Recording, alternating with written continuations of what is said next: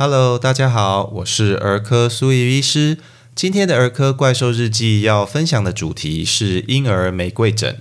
也许各位爸爸妈妈家中的小怪兽已经得过，或者至少有听说其他孩子得到了这样的疾病，常常是发烧了好几天，却没有其他明显的症状，而到了快退烧的时候，疹子开始跑出来，接着就完全退烧，慢慢痊愈了。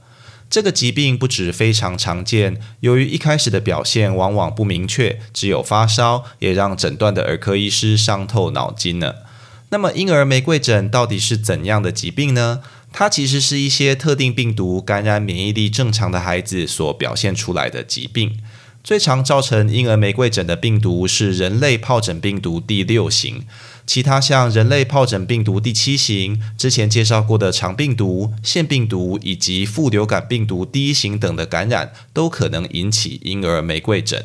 那这样说来，婴儿玫瑰疹还真是个不精确的诊断，不止除了出疹子外，症状不明显，连原因也难以特定呢。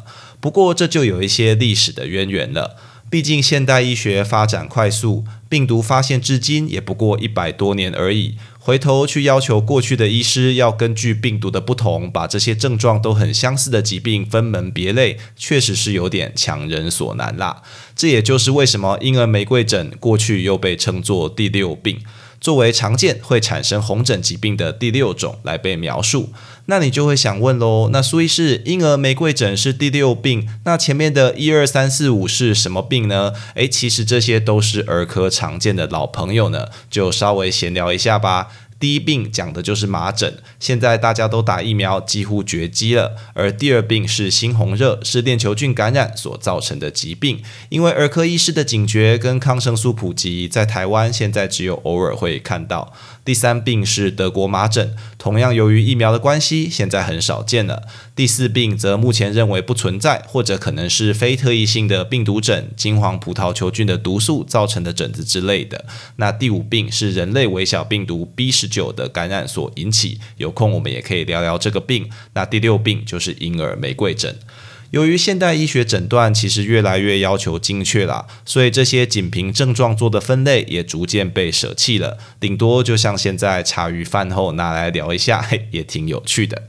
言归正传，婴儿玫瑰疹其实是常见于婴幼儿的感染症。超过九成以上的患者呢，都是在两岁以前离病。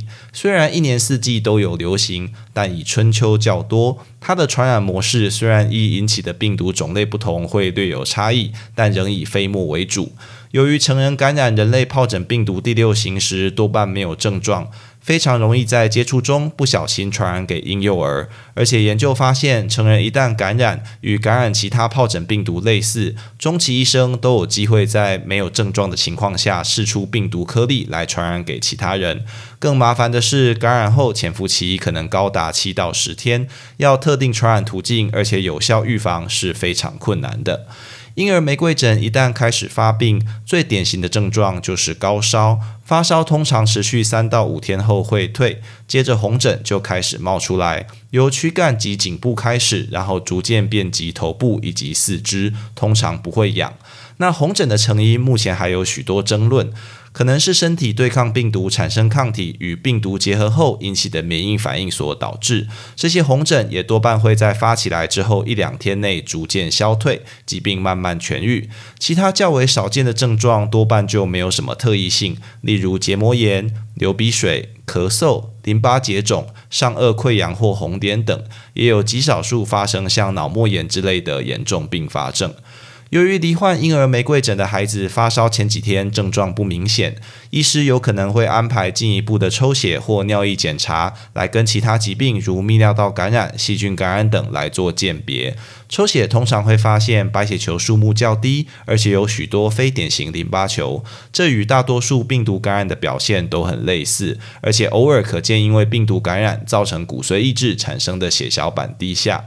至于验尿呢，则常会出现无菌性脓尿，也就是尿液里存在白血球，但如果你拿去培养，却培养不出细菌的情况。由于在检查的初期与泌尿道感染实在难以区分，很多医师也会选择给予抗生素治疗。但若后续的病程与尿液培养结果出来较不像泌尿道感染，就应该尽早停用抗生素。婴儿玫瑰疹其实与大多数的病毒感染一样。并没有确实的手段可以消灭病毒，多半采用支持疗法，等待身体产生抗体，清除病毒为主。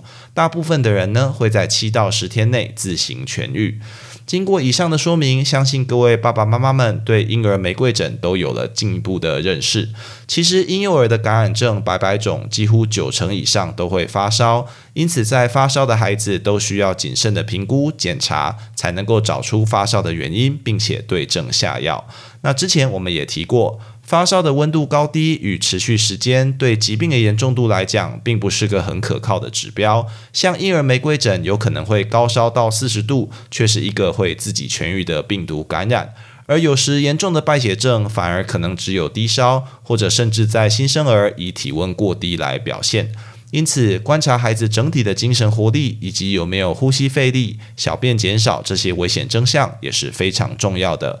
希望各位爸爸妈妈们在孩子发烧或被诊断为婴儿玫瑰疹时，可以仔细观察家中小怪兽的状况，并且就医配合治疗，让他们健康长大喽。以上就是今天的全部内容。如果你喜欢本频道，欢迎按下关注、订阅，并且分享给你周遭的亲朋好友，这样就能收到本频道的最新通知，也让苏医师有动力提供大家更优质的内容喽。也欢迎各位听众到 Apple Podcast 留下你对频道的看法，或寄 email 到频道信箱，提供您宝贵的意见哦。我是苏怡医师，我们下次见。